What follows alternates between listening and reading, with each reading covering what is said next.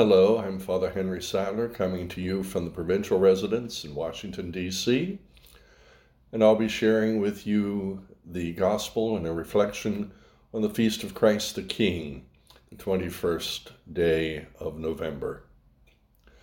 This is from John chapter 18, verses 33b to 37. Pilate said to Jesus, Are you the king of the Jews? Jesus answered, Do you say this on your own, or have others told you about me? Pilate answered, I am not a Jew, am I? Your own nation and the chief priests handed you over to me. What have you done? Jesus answered, My kingdom does not belong to this world. If my kingdom did belong to this world, my attendants would be fighting to keep me from being handed over to the Jews. But as it is, my kingdom is not here. So Pilate said to him, Then you are a king. Jesus answered, You say I am a king. For this I was born, and for this I came into the world, to testify to the truth. Everyone who belongs to the truth listens to my voice the gospel of the Lord.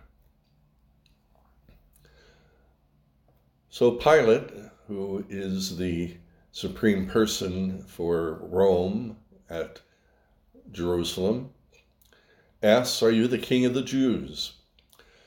Kind of a loaded question because there was only one king, Caesar, one emperor. Anybody that threatened that would be a problem for Pilate and for the Roman Empire. And Jesus doesn't say anything except, Do you say this on your own, or have others told you about me? So is this your idea, or are you listening to what others say? Listening to what others say has to be evaluated. Sometimes when we listen to what other people say, it's true. Sometimes when we listen to what other people say, it's not true. So we have to evaluate everything that we hear in terms of what God is revealing to us. Pilate answers, I'm not a Jew, am I? The answer, of course, is he's not a Jew.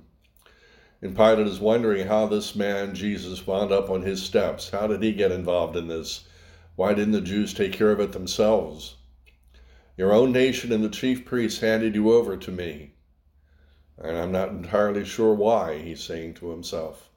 What have you done? Well, what did you do to be handed over to me. What, why is this my problem?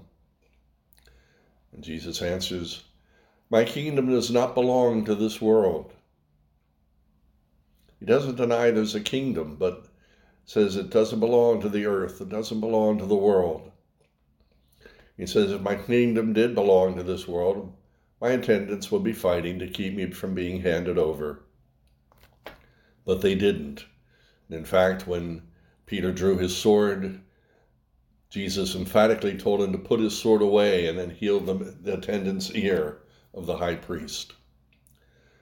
Do not fight to keep me from being handed over. My kingdom is not here. Pilate said to him, Then you are a king.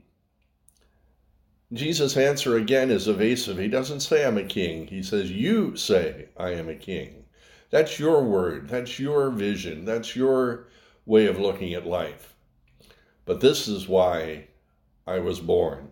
For this I came into the world, to testify to the truth, to testify to the Father, the Son, and the Spirit, to testify to God's love, to testify to God's care of the world He created.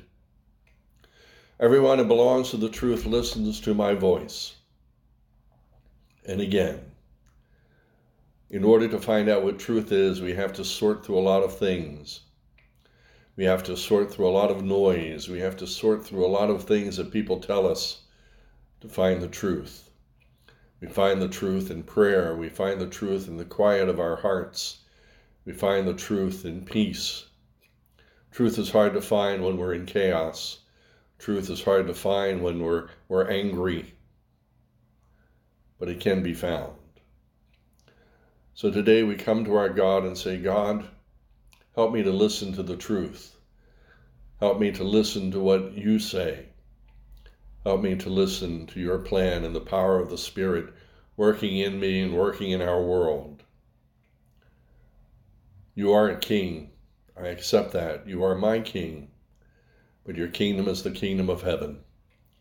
And I work each day to join you there in the kingdom. I work to join you each day as a saint, a follower of you, forever and ever. Amen.